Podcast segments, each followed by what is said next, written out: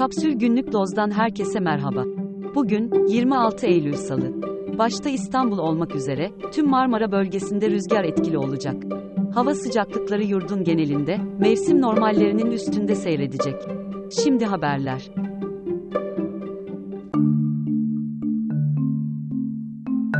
Doktor sayısında Avrupa'da 5. sırada bulunan Türkiye'de 100 bin kişiye 218 doktor düşüyor. Bu, Avrupa'nın en kötü ortalaması. Zira Portekiz'de her 100 bin kişiye 562 doktor düşerken, bu oran, Norveç'te 516, Almanya'da 452, Hollanda'da 390 ve Fransa'da 318 olarak ölçüldü.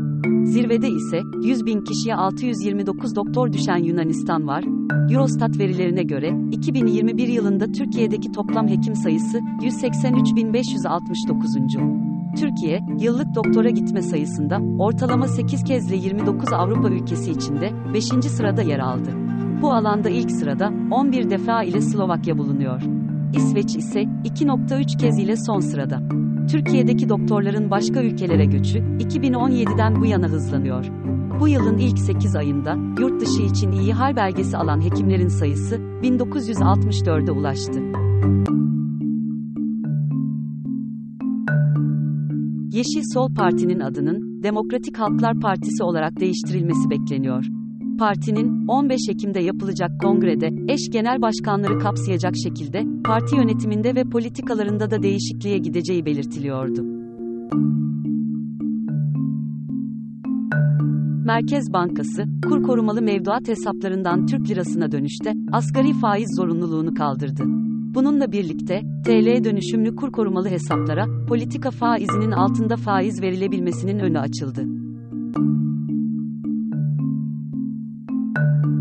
Birleşik Kamu İş Konfederasyonu'nun Ankara bazlı araştırmasına göre 4 kişilik bir ailenin açlık sınırı 14.542 liraya, yoksulluk sınırı ise 41.651 liraya yükseldi. Yine 4 kişilik bir ailenin gıda dışındaki gereksinimlerini karşılayabilmesi için ayda 27.109 lira harcaması gerekiyor.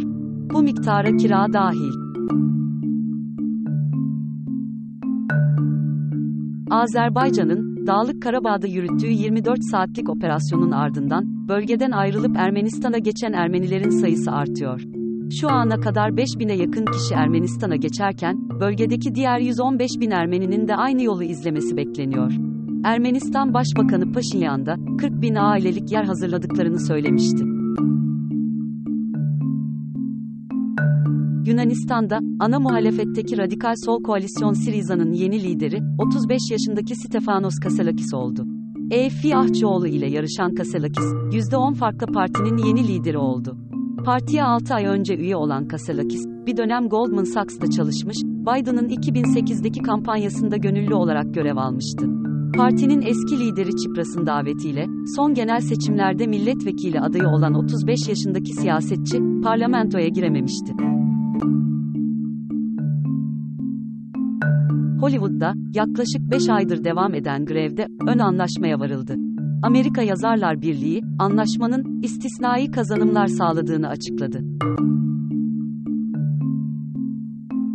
İngiltere'de yapılan bir araştırma, Z kuşağının, öncekilere kıyasla, müziğe daha fazla ilgi duyduğunu gösterdi. Araştırmaya göre, Y kuşağının %8'i, bir konsere gitmek için sahte hastalık izni alabileceğini söylüyor. Z kuşağında ise bu oran, %17. Daha fazlası için kapsül.com.tr adresini ziyaret edebilirsiniz.